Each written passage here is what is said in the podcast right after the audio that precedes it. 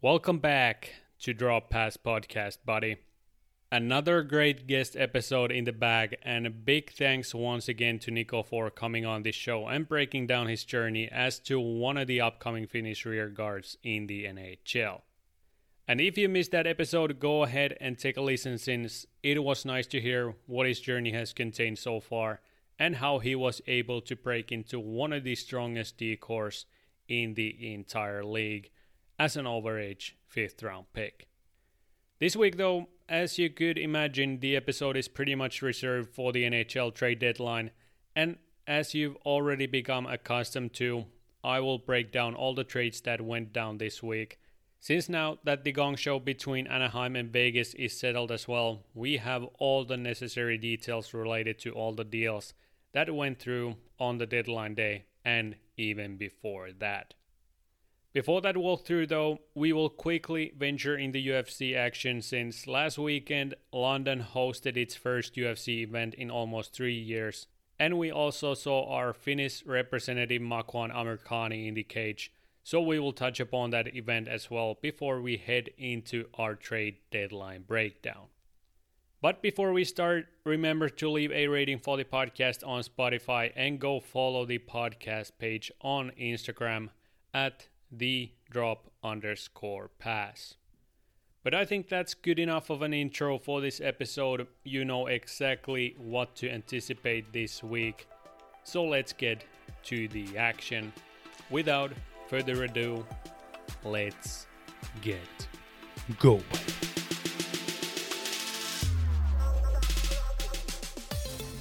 And so, we are off to another edition of the weekly ramblings of yours truly. And we are going to kick things off with the UFC, as I said, since we saw a very entertaining card last weekend in London's O2 Arena. Where in the prelims, as I mentioned, Makwan Amirkhani was facing a tough battle against the favorite Mike Grundy. And he knew that with a loss in this fight, he might have seen the end of his UFC career. But early in the first minute, Grundy walked straight to Maku's trap and a few seconds later took a nap in the arms of Mr. Finland.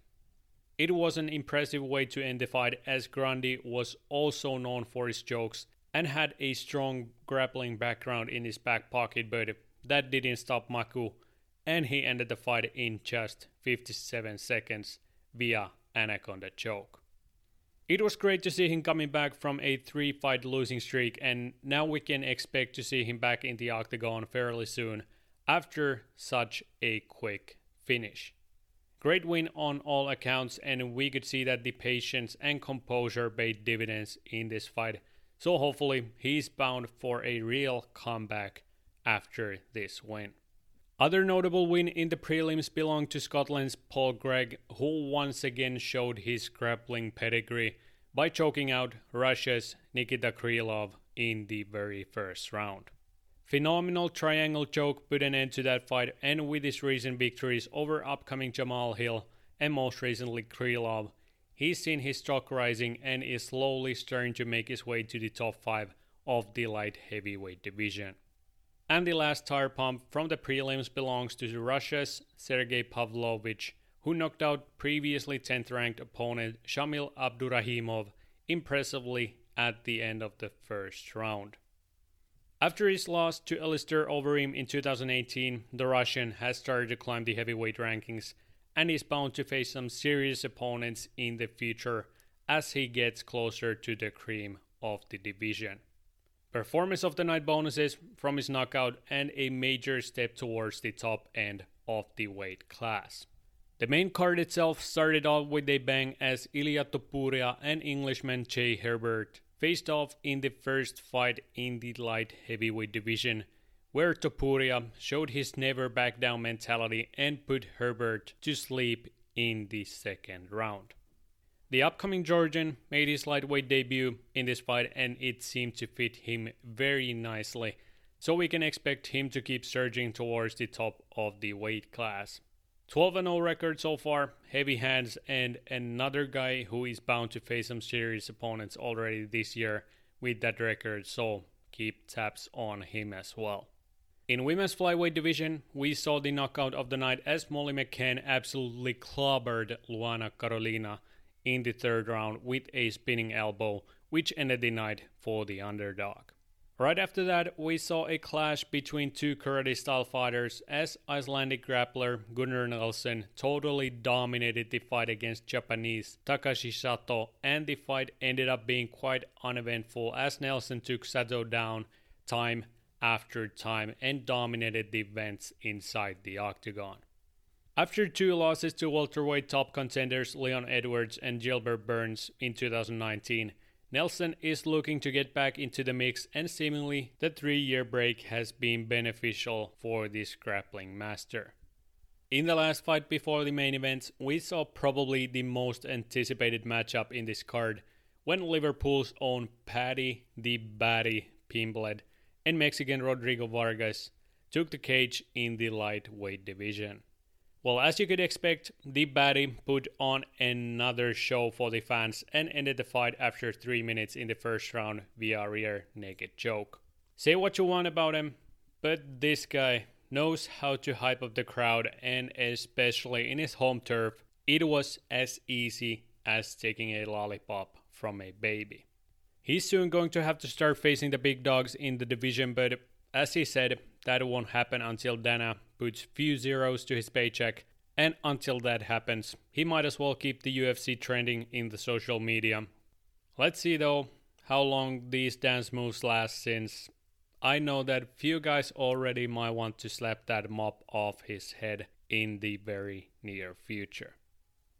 In the co-main event, we saw another stoppage as the 7th-ranked Englishman Arnold Allen put on an absolute brawl with New Zealand's Dan Hangman Hooker.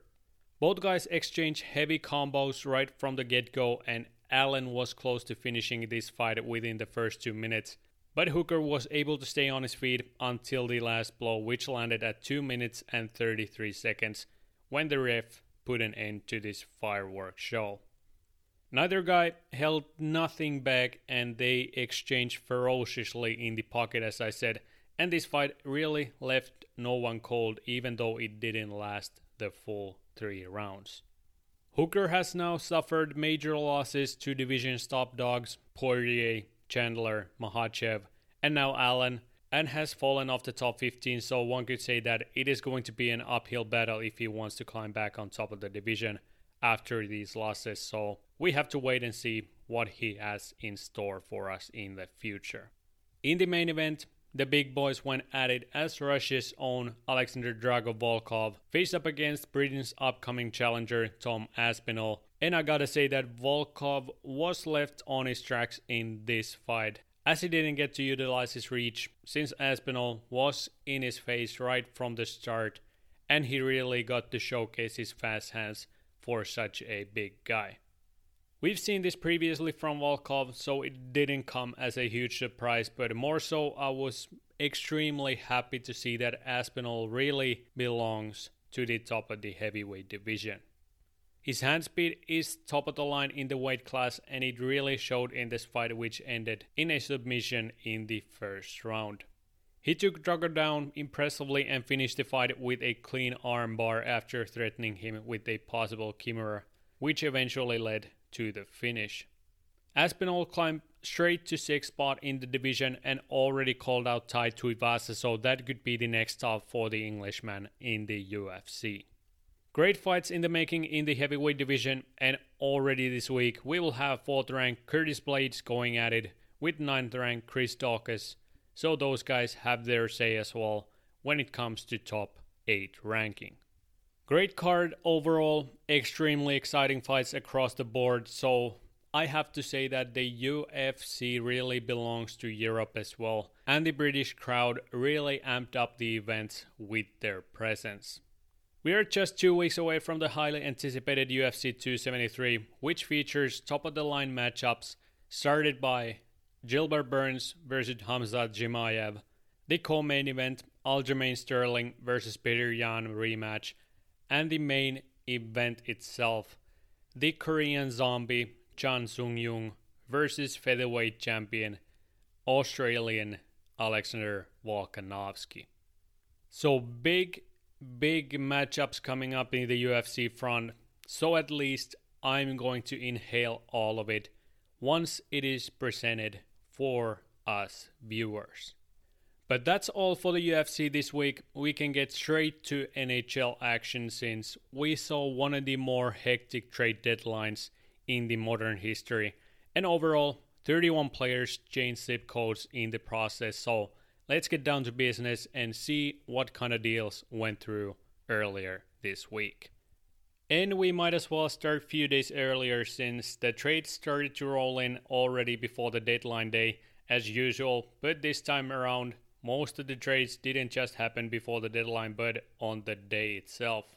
So let's start from the February 19th, since I quickly mentioned the Tyler Toffoli trade, which saw him going to Calgary in exchange for Tyler Pitlick, Emil Heineman, alongside first, fifth, and fourth round picks. But I guess you were already aware of that, so we ain't going to dwell with that longer than we have to. Nevertheless, on February 19th, the Leafs also dealt their major summer acquisition, Nick Ritchie, alongside 2025 second rounder to Arizona in exchange for Ryan Dzingel and Ilya Lyubushkin. And I gotta say that I like this deal for the Leafs since they added a heavy hitting blue liner to their back end who can be a nasty defensive contributor in their own zone. But like I said, there was a void for this type of seventh slash bottom pairing D man with physical edge, so I gotta say that it wasn't the worst trade that the Leafs have done during the past few years. And especially when they got rid of Ritchie's contract, that by itself is a win overall for the Leafs. Then they acquired Carter Hutton as their backups water boy, and Dzingel got claimed by the Sharks, so who needs that information anyways? The next big move happened on March 14th as we started to get closer to the deadline when Colorado Avalanche began their arming operation by sending their former second round pick defenseman Drew Helleson to Anaheim alongside 2023 second rounder in exchange for right handed defenseman Josh Manson. To me, it was a decent price tag that the Avs paid for Manson, but I'm not going to say that they wouldn't need this type of defenseman in the playoffs. They have room on the right side, and Manson slots perfectly in their bottom four as a shutdown guy who can play the puck up the ice from the defensive zone. This year hasn't been his best, but I expect his numbers to climb a bit once he settles into Mile High City and their stack squad. Good deal for both teams. Helleson looks like a future top 6 D-man, while the second rounder doesn't hurt their future plans, and this was the first piece to move out of Anaheim from my earlier predictions.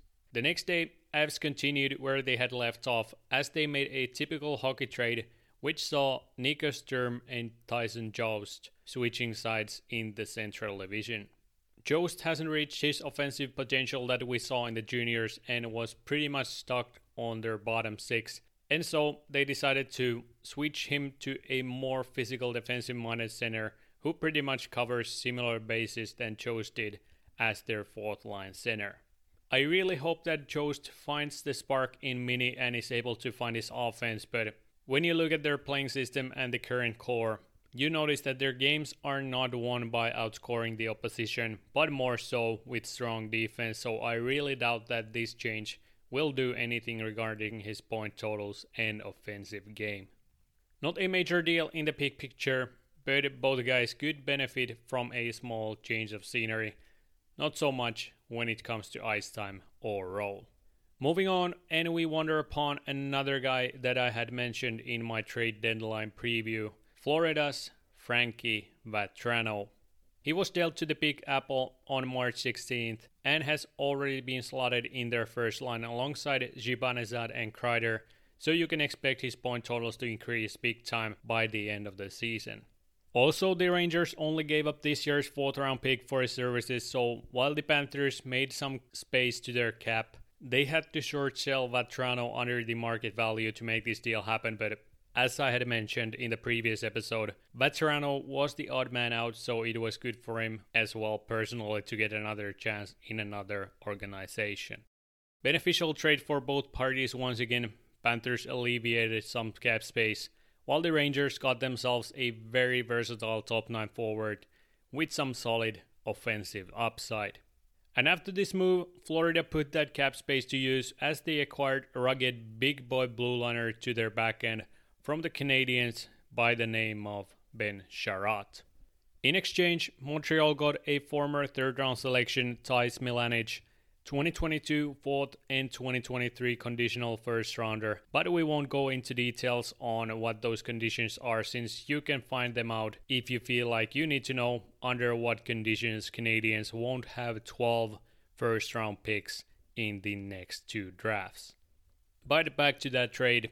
Canadiens retain half of Chiarot's salary, and as I had mentioned, Chiarot is a very divisive player in a sense that he certainly has value, especially in the playoffs because of his playstyle, but because he has played in a role that doesn't fully go hand in hand with what he provides, his numbers haven't stood out positively. So you could easily say that the Panthers overpaid for his services, but you gotta keep in mind that if they win the cup, nobody remembers what they gave up in this trade. It's very effective shutdown guy whose bruising playstyle is very consuming for opposing forwards. And you need these type of guys when the play start to get more physical and you need guys to put their bodies on the line. That is exactly what he does best. So in my mind once again good deal for both teams, but I'm not completely declining the overpayment aspect in this trade, but we'll see how he fits in their back end especially now that Ekblad is out of their lineup for the remainder of the regular season and is still questionable for the playoffs. Next up, we got Calgary, who added another depth piece to their forward core, but to be honest, it didn't come cheap. They added Calle Jarnkrok to their lineup but had to give up 2022 second, 2023 third, and 2024 seventh rounder to do so, so you can already see that even their pieces were not cheap this year. He will slot nicely to their middle six, especially now that Sean Monahan's presence in their offense has declined tremendously, and he can either play on the wing or at center and has the ability to kill penalties, so great addition for the playoffs for the Flames. Two days later, on March 18th, Tampa Bay started to assemble their cup winning team when they added Brandon Hagel to their top 9 alongside two fourth round picks from Chicago. In exchange, the Blackhawks added two former second round picks, Taylor Raddysh and Boris Katchouk, alongside 2023 and 2024 lottery protected first round picks. So I gotta say, it was a lot to give up on the pick front, but this deal was very beneficial for both teams since both Katchouk and Raddysh really haven't been able to make their marks in the Bolts lineup because of pure strength of it, and now they get their chances to really break into the NHL in Chicago, who are missing solid young contributors from their lineup. Both guys are still young enough to make the jump even into top 6 roles. They have very solid numbers from the AHL, and as you know, They've gone through the Bolts farm system, which is known for their ability to grow prospects with efficiency even from the later rounds. So we'll see if they are able to make their breakthroughs finally in Chicago, since at least I've been expecting that to happen for some time now, but that unfortunately hasn't happened yet. When it comes to Hagel's value in Tampa, they are hoping now to have their replacement for either Goodrow, Coleman, or Gourde, who they lost last offseason, and by the looks of it, that very much could be the case when looking at these numbers from the Blackhawks. Great all around energy player with offensive knack and physical edge should sit well with Tampa's high tempo system, and I'm sure that he's very aware of the fact that why he was brought to Tampa Bay and what they expect from him going forward. Great addition in my papers and should be beneficial player for the Bolts in the playoffs. And when it comes to those picks they gave up for his services, I mean, that's an extremely good pull for the Hawks since they are on the verge of a rebuild. And looking at the 2023 draft, there are some names in the top 10 that could change the course of their organization in a few years once they step into the NHL. So, very good deal for the Blackhawks, even though they had to give up one of their core members of the future. The next day, deals continued to fall through as Anaheim continued to empty out their current roster. First, it was time for Nicolas Deslauriers to head to Minnesota, and a few moments later, their top 4 D-man Hampus Lindholm packed his bags and headed to East Coast in exchange for 2022 first round pick, 2023 and 2024 second round picks, John Moore and young defenseman Urho Vaakanainen. Oh yeah, and Kodie Curran also headed to Boston, but that's that. Deslauriers was a good addition for the Wild, who could use a physical presence in their bottom six, but quite frankly, the third round pick wasn't what I was expecting for exchange. He doesn't add much value offensively, but can be a total headache for defenders in the forecheck, and he can and will drop the gloves in a heartbeat, so he will add his physical presence to their fourth line. When it comes to Lindholm trade, I gotta say that it was a hefty price that the Bruins had to give up especially for a guy that doesn't have much value offensively. And he's had a bit of a down year, so they will hope that he's able to find his form with the Bruins, who are currently heating up ahead of the playoffs. While on the hindsight, Vaakanainen should get a chance to make a statement on the NHL level with the Ducks, and I'm expecting them to bet on his progress as well. Draft picks were a nice addition for the retooling team, and now that some of their top young guns have already made their way to the NHL lineup, they will add even more depth to their prospect pool with these picks. Bruins strengthened their top four even more, but I gotta say that this move could haunt them in the future and smells like a desperate move from Sweeney to just add something on the deadline but I'm not sure if this was the move to make when they are missing a real impact second line center from their lineup. We'll see if this was another pointless move from Sweeney ahead of the playoffs, but I can at least guarantee that Ducks' new GM Pat Verbeek is extremely happy with the return they got in this deal. The last deal that day was one of the blockbusters of the deadline.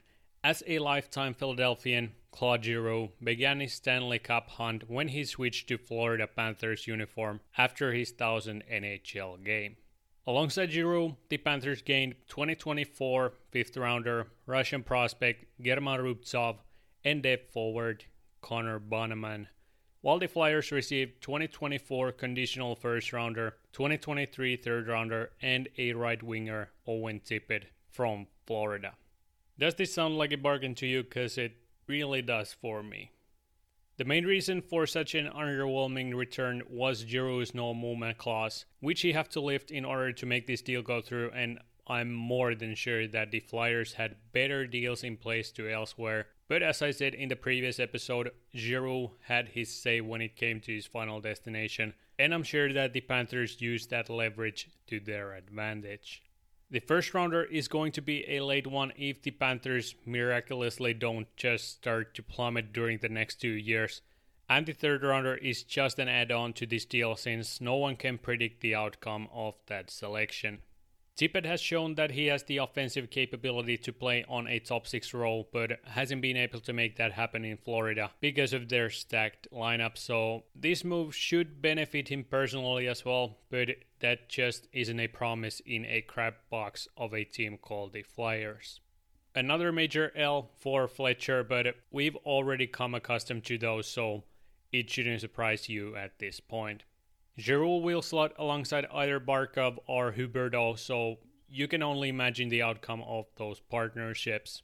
Quite miraculously, the Panthers made themselves even stronger with this move, and at this point, it's starting to become a real cup or bust season for these guys with this current roster.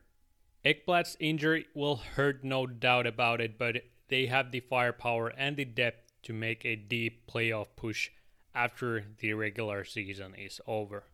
After adding Giroux to their top six, the Panthers added another name to their back end as they traded their sixth round pick of this year's draft to Buffalo in exchange for defenseman Robert Hägg. Not a major deal, but as I said, if Ekblad's injury is a major one, they are going to need depth in their back end, and this was a move that gives them the opportunity to mix and match their deep pairings if need be. Next up was Ottawa's turn to add a piece to their back end, and I gotta say that I didn't really get why this deal even happened in the first place. The Sens gave up a third round pick for defenseman Travis Hamonic, who had expressed his willingness to leave Vancouver, but Nobody had even picked him while he went through the waivers earlier this season.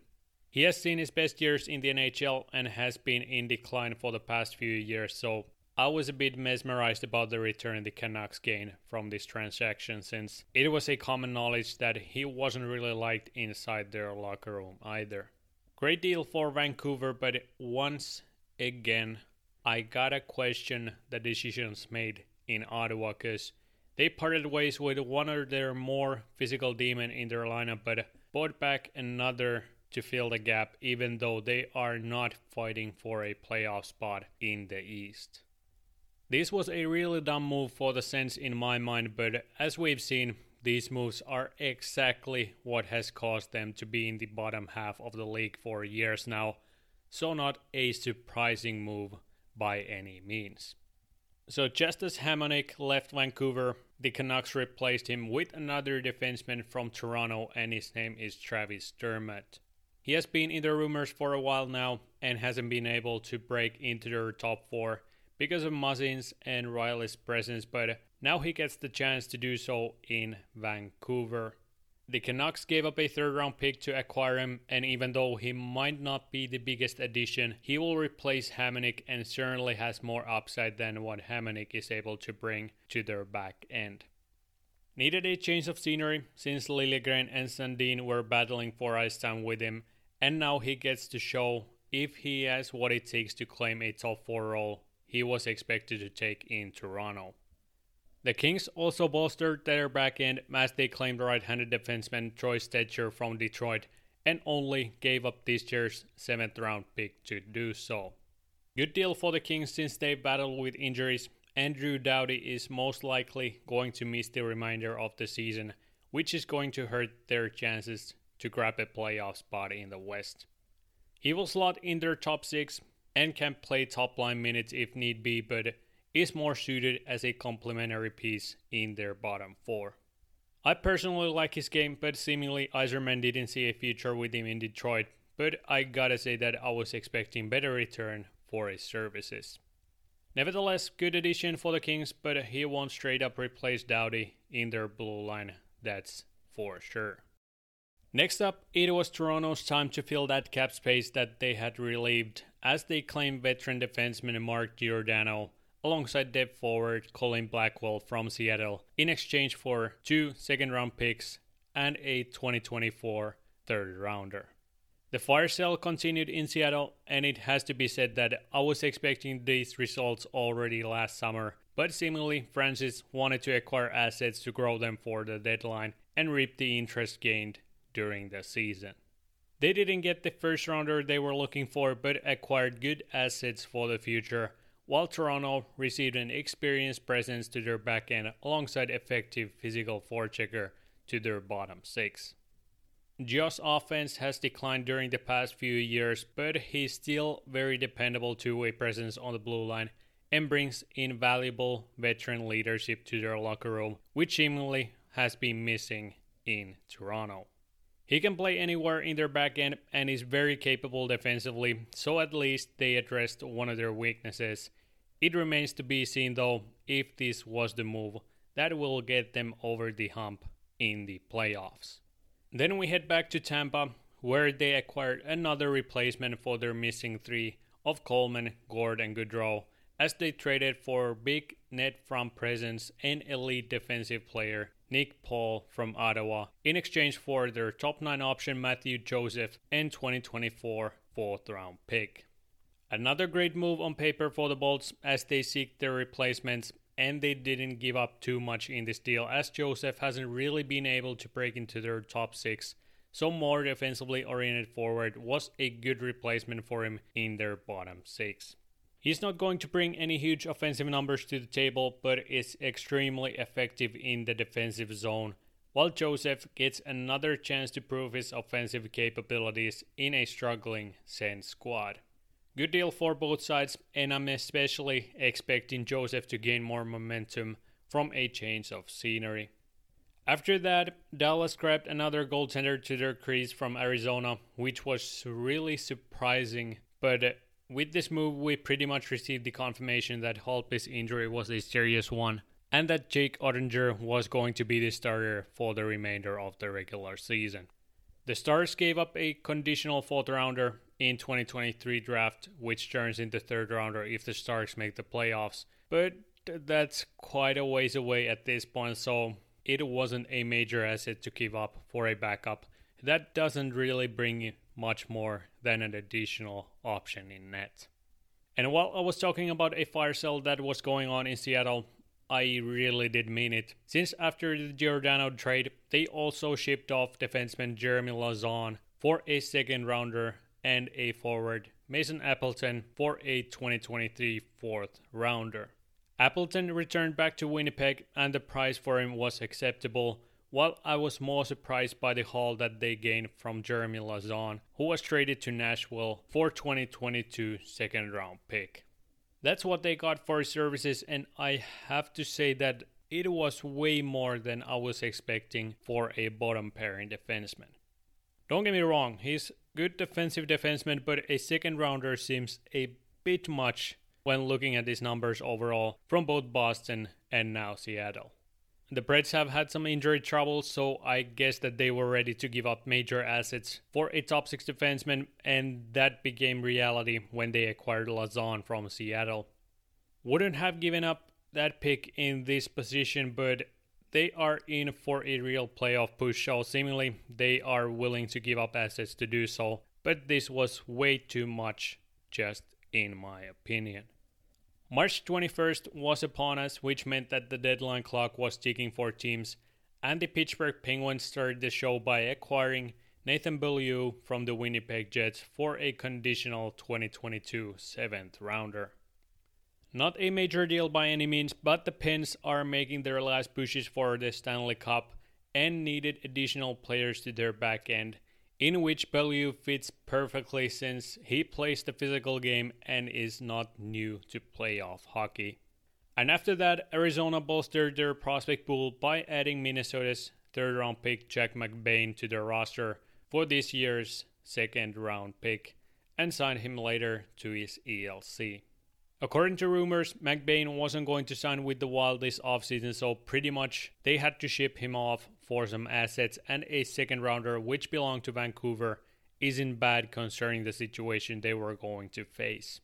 McBain could evolve into a very effective top 9 option and already is at the end of his collegiate career, so he is pretty much ready to step into the professional ice. The second rounder as well is going to be pretty high one, so overall good deal for both parties, even though it wasn't a blockbuster by any means. Seattle was back at it once again, and this time the Caps claimed back their former forward by the name of Marcus Johansson for a young forward, Daniel Sprong, 2022 fourth and 2023 sixth rounder.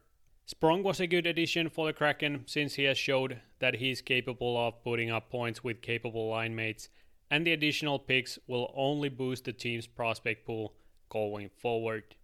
To me, though, it was a pretty large price to pay for the veteran forward, and we've already seen that Johansson has seen his best years in the NHL, but seemingly the Caps are hoping that he will once again find his offensive touch in the nation's capital but I just can't see that. And we will see if the Caps are even able to make a strong push in the playoffs with their current roster. I was expecting them to make a move that would strengthen their goaltending position, but I guess this was the move to make for the franchise. The Jets gained back their fourth round pick when they shipped off Bryan Little's contract to Arizona and sent them prospect Nathan Smith as well. Then Minnesota made a major move as they acquired defenseman Jacob Middleton from San Jose in exchange for Finnish netminder Kaapo Kähkönen and a fifth round pick. Middleton will bolster their back end, which is quite stacked already with defensive minded blue liners, while Kähkönen has been flirting with the starter job in Mini but hasn't been able to overthrow Talbot from their crease. Hopefully, this move enables him to show his potential in a team that is missing their clear number one goalie, since at least I don't count Reimer as a true starter, or at least an elite one in this league. Middleton was becoming a UFA this summer, so there wasn't a clear picture of him resigning in San Jose, so it was a wise to test the market as his current value is highest since getting his call up in the NHL. And the first thought, probably after the trade, was well, if the Wild just gave up their backup, who's going to step into their crease if Talbot starts to leak? Well, pretty soon after we found out what the situation was going to be regarding their goaltending, since they traded for Chicago's veteran netminder Marc Andre Fleury and sent the Blackhawks a conditional second round pick, which becomes first rounder if the Wild advance to the conference finals. Great deal once again for both teams. Mini gets an established starter with great credentials from the playoffs, while Chicago receives a high draft pick for upcoming UFA, which most likely wasn't going to remain in Chicago. Real boost for the team going forward, so now the Flower just needs to prove his worth for the Wild fans in the playoffs. And after those moves, the Rangers decided to participate to the party as well and kick things off by acquiring veteran defenseman Justin Braun from the Flyers in exchange for 2023 third round pick. Solid depth defenseman with defensive acumen is a solid add to their back end, and thus they get the chance to play their young guns Schneider and Lundkvist in the A while they make their push towards the Stanley Cup. This brings stability to a young D corps and is going to benefit them in the playoffs without a doubt. Then it was Boston's time to add depth pieces to their blue line, and as I had mentioned, Ottawa's rugged right handed blue liner Josh Brown was off to Boston, alongside 2022 7th rounder in exchange for forward prospect Jack Senyshyn and a 5th round pick. Not a major deal once again by any means, but the Bees add another mean element to their blue line, while they give up only one of their unproven prospects who still might have small upside in the NHL. Not too much to speculate about this deal, so let's continue since we still have plethora of deals that went through before the deadline clock ran out. Then it was time for the Canadiens to bolster their prospect pipeline even more and add draft assets as they send Artturi Lehkonen to the Avs for defensive prospect Justin Barron and a 2024 second round pick. So, as you can see, the asking price was high for Lehkonen as well, but the Avs were willing to give up one of their bigger prospects to acquire the Finnish two way pivot. And as a Habs fan, I'm extremely excited to see Barron's upside since I was already pretty surprised when he dropped in the rankings during his draft year, even though everyone knew his strengths as a future top 4 blue liner with elite skating ability. We don't have too many of those in Montreal, so I'm glad that Hughes was able to grab him in this trade, while Lehkonen will bring his defensive acumen to the Avs bottom six and is going to be an impactful piece for them in the playoffs as a great penalty killer. I'm not going to say that the Avs paid too much for him, but that was the price at this point. And since the Avs had the assets and were willing to sacrifice those to make a deep playoff push, I think both teams benefited from this. But like I said, I love this move from GM Hughes. Excellent add to our future blue line. Next two blue liners on the move were Nick Leddy and Jake Walman, as the Blues and the Red Wings made a deal which saw Oskar Sundqvist, Jake Walman, and a 2022 second round pick going to Detroit in exchange for an elite face puncher, Luke Witkowski, and veteran presence of Nick Leddy. And I have to admit that I admire Yzerplan's ability to hide great assets in deals. And at a first glance, this might seem that it was a near to nothing trade for both teams, or at best, the Blues won it because they added at least a veteran presence to their blue line who had already won a Stanley Cup, but that's not necessarily the case. Mind you, the Wings also acquired another second rounder alongside Sundqvist and Walman and those two by themselves are very serviceable pieces in bottom rows. Sundqvist is a pure two-way grinder who is great as a fourth line guy, while Walman could still have something in store which he hasn't been able to show in St. Louis because of this stacked lineup. Shout out to Niko Mikkola. So if you have paid any attention to Detroit's recent draft picks, you can clearly see that these guys have this shit down to a T and they rarely miss. So, in my mind, that's gotta be the biggest asset of this deal no competition. Leddy was a great addition to Blues backend, and even though he's had a rough year in Detroit, he's still very capable defenseman who can clog up minutes and play on both the power play as well as the penalty kill, and still possesses great skating ability, which is quite rare for veteran defensemen. Solid trade for both teams. The Blues were looking for a blue liner, and they got one. Probably not the one they were hoping to receive, but Leddy is a versatile piece that is going to bring his veteran presence to their back end and locker room. Then we head back to Arizona since the selling continued, and surprisingly, the players departing were not Chychrun and Kessel, but Zinnerman, Johan Larsson, and Riley Nash.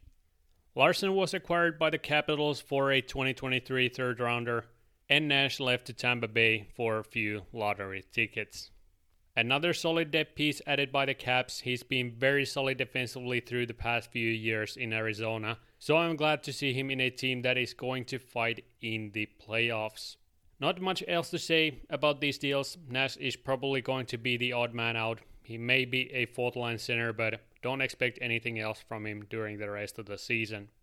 After that, it was time to return to somewhat of a blockbuster area as the New York Rangers captured fan favorite Andrew Copp from the Jets alongside 2023 sixth round pick and gave up prospect Morgan Barron two 2022 conditional second round picks, which one of them could become first rounder if the Rangers advance to the conference finals, and finally a 2023 fifth round pick.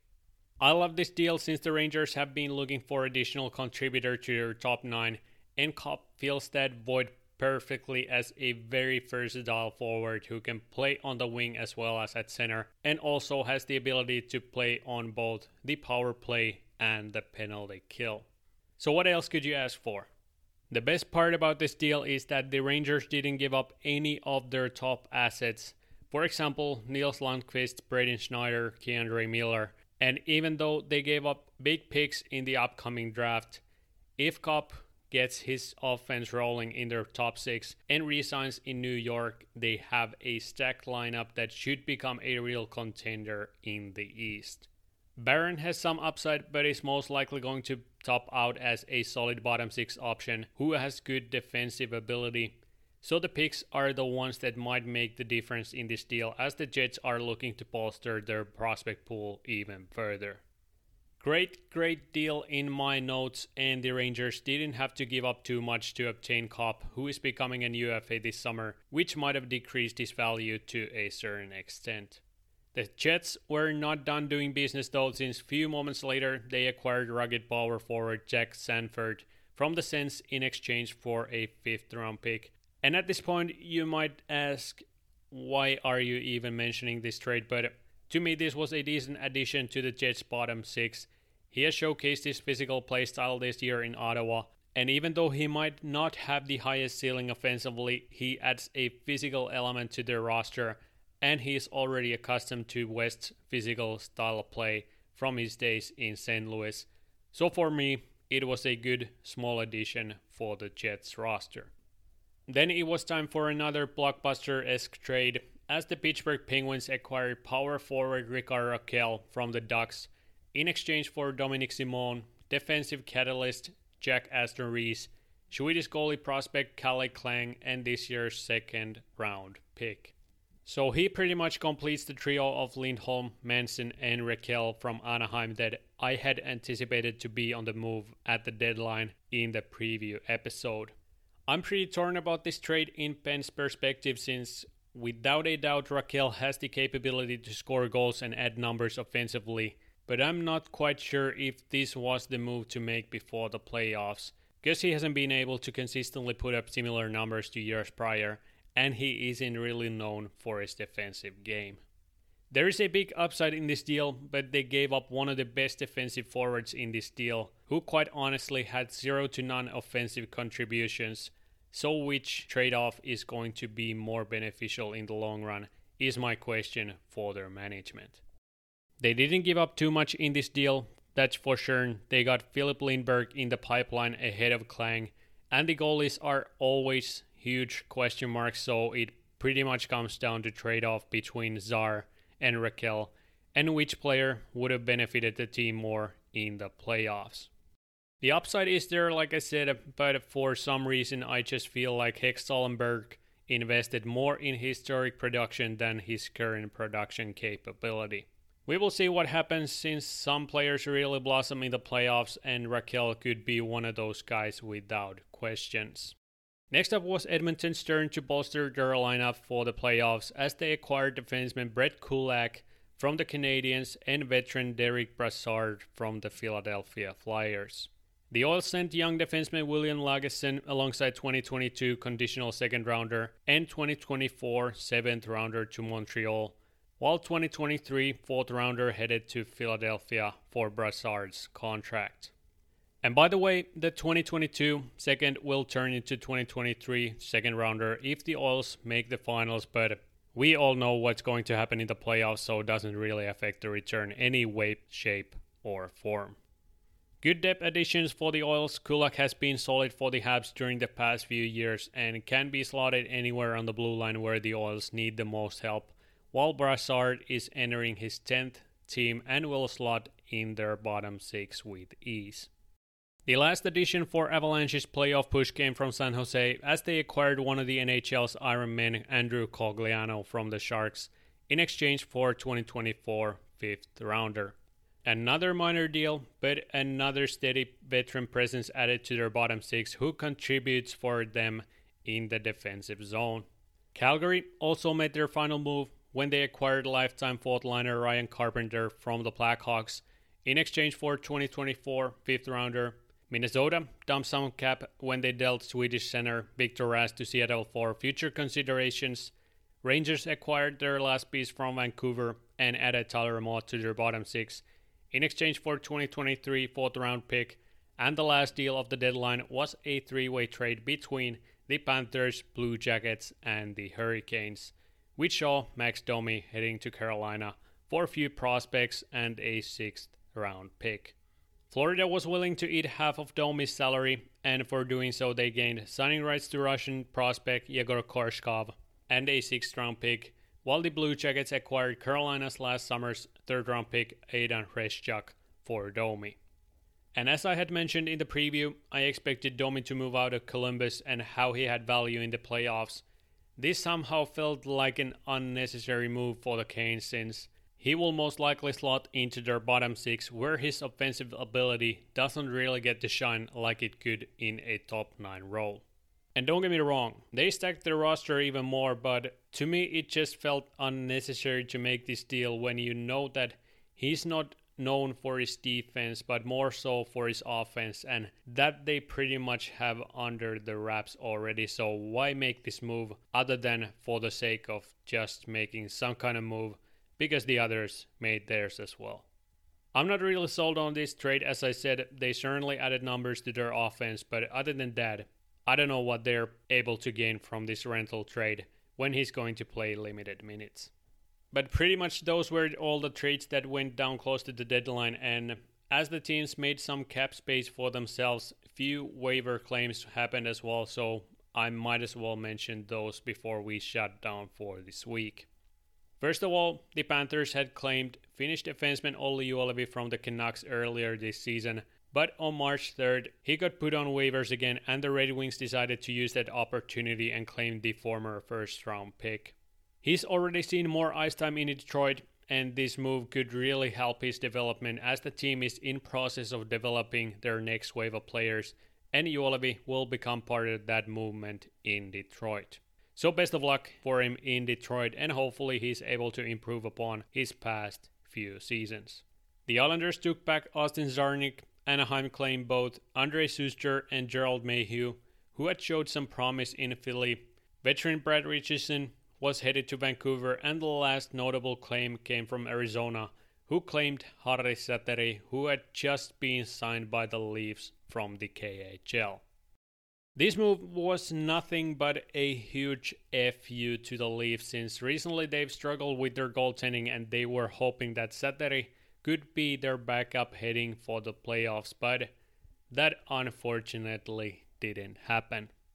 The thing is that if NHL team signs a player from Europe, they have to go through waivers in order to be eligible for NHL hockey and Arizona took the chance to show their ass to the Leafs and picked him off waivers, which didn't please Toronto's GM Kyle Dubas. The Yotes pretty much had no reason to claim him other than adding a backup for Vejmelka who had recently signed an extension, and since Wedgewood was dealt to Dallas, but other than that, there really wasn't any material reason to claim him. So we could see some backlash from this move made by the Yotes, but that's just how things work, so can't blame them for opting to claim the Finnish netminder. But overall, those were all the major moves that went through during the past couple of weeks, as I said. And now we just have to wait for the playoffs to start, since at least I'm extremely excited for the playoffs, as most of the contending teams really made some additions to increase their chances in the playoffs. Big Boys Hurdle and Klingberg stayed with their teams, but many of the guys I had brought up ended up moving, so at least I had some kind of hunch when it came to biggest trade baits this year. Lastly, I have to say that the whole thing surrounding Dadonov was a total gong show, and it was pretty humiliating for all teams involved to get stuck in this fiasco. And since they couldn't get rid of Dadonov's contract, they straight up placed Reilly Smith on the LTIR so now they are back below the cap ceiling with over 14 million buried in the LTIR. It's a mess in Vegas right now and they still have to find their way to the playoffs, so best of luck for them going forward. Let me know what you think was the best move from the deadline and tell me who now is the leading candidate for you to win the cup before the playoffs. Really hope you enjoyed this episode. Like I said, I wanted to dedicate a sole episode for these deals since the pure amount was enough to fill an entire episode, and I wanted to break them into pieces and share my thoughts on the possible outcomes. Before the playoffs start, we are obviously going to do a full on playoff preview as you could expect, so you will have to wait few more weeks until that episode is coming out. But other than that, hope you enjoyed another installation of this show. And if I may ask, please go leave a rating for this podcast on Spotify and remember to follow the podcast page on IG at the drop underscore pass to show your support for this journey. Thank you so much once again for listening, and I hope to see you next time. Have an awesome week, you beauty. Stay tuned, stay safe. Until next time, alright.